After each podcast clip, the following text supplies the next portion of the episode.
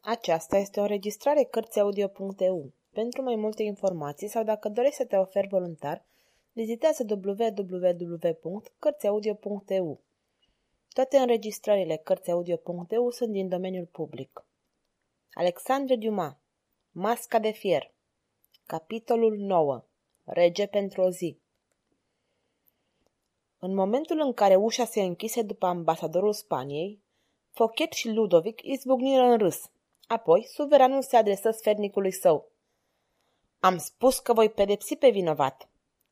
Se ridică de la birou, își desprinse din piept în alta decorație pe care o purta și o agăță pe pieptul lui Fochet. Se dădu înapoi un pas, apoi, privindu-l admirativ, spuse. Da, te prinde bine. Majestate! exclamă Fochet emoționat și măgulit. Se reculese însă repede și schimbă cursul vorbelor lui. Era să uit, alteța sa își face bagajele. Ne scutește să le facem noi, răspunse Ludovic.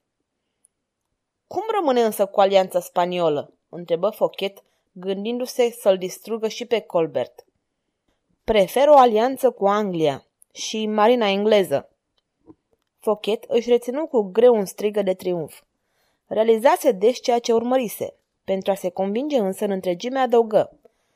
Cum explicăm asta lui Colbert? Nici nu gândesc să explic. Sunt plictisit. Simt nevoia să plec la Fontainebleau. Spunând acestea, Ludovic se gândi la domnișoara de Valier, căreia îi promisese că o va însoți acolo. Scăpase de Maria Tereza și vrea să fie singur cu curtezana lui. Ambasadorul Spaniei nu părăsise castelul regal, ci se îndreptă spre apartamentul Mariei Tereza, unde se făcu anunțat. Infanta era ocupată împreună cu camerista la împachetarea bagajelor ei, căci aflase de asasinarea curierului trimis. La cheul intră și anunță. Excelența sa, contele Mendoza.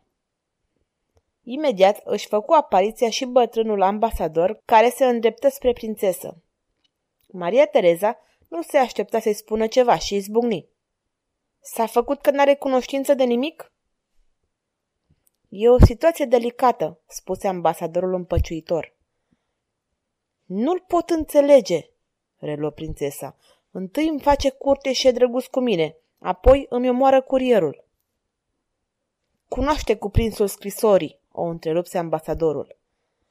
Îmi pare bine, replică infanta, să-l doară și pe el cum a durut și pe mine. Filip se afla în camera care îi fusese rezervată în Palatul Regal. Își împlinise misiunea cu care fusese însărcinat și aștepta să-l vadă din nou pe Ludovic pentru a-i cere punerea în libertate a prietenilor săi, așa cum îi promisese. Idila cu Maria Tereza, care știa că nu poate avea niciun fel de urmare pentru el, un orfan fără nume și situație, îi strecurase în suflet o pasiune nouă. Filip iubea, cu toată puterea tinereții lui, pe prima fată care o întâlnise în viață. Gândul că ea nu va fi niciodată a lui, fiind destinată suveranului Franței, nu-l putea opri să nu iubească. Chipul ei frumos îi se întipărise adânc în inimă și suflet și caldă ei privire știa că îi fusese adresată lui, nu lui Ludovic. Căci îi vorbise de omul întâlnit la catedrală și în grărină, spera poate într-o minune. Dar cine putea ști exact ceea ce se petrecea în el? În mijlocul gândurilor lui, își făcu apariția în odaie Colbert. Filip sări în întâmpinarea lui și exclamă. Aduci libertatea? Îți aduc o șansă. Apoi, văzând că răspunsul acesta fu departe de a-l mulțumi, adăugă. L-am cunoscut foarte bine pe tatăl tău. Voi regreta toată viața că nu l-am cunoscut, spuse Filip pe gânduri. A fost un om mare, a făcut multe jerfe pentru țara lui. Arată-te demn de el. Făcu o scurtă pauză pentru a-l privi pe Filip și reluă. Acum o oră, prințesa Maria Tereza furioasă a plecat spre Spania. A fugit de Ludovic? întrebă Filip cu o ușoară emoție în glas. Da. Bravo! exclamă tânărul. Colbert nu dădu prea multă atenție acestei exclamări și continuă. Să o aduci înapoi. Tânărul tresări puternic și, înfruntând privirea lui Colbert, exclamă indignat. Să o aduc lui? Niciodată! Tatăl dumitale n-ar fi șovăit să-și facă datoria față de Franța, îl întrerupse Colbert cu calm. Dar e o nebunie, spuse tânărul. Numai regele o poate aduce înapoi. Colbert îl privi liniștit și replică. Îți dau prilejul să fii rege, o zi. Avem nevoie de dumneata pentru ceremonia logodnei care se va oficia în fața poporului, proclamând astfel unirea Franței cu Spania.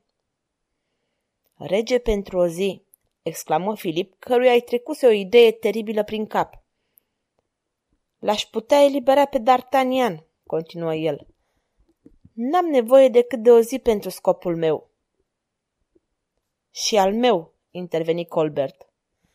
Cedând acestei porniri, Filip acceptă oferta care îi fusese făcută de Colbert și, încălecând, porni ca o furtună pe urmele diligenței cu care plecase Maria Tereza.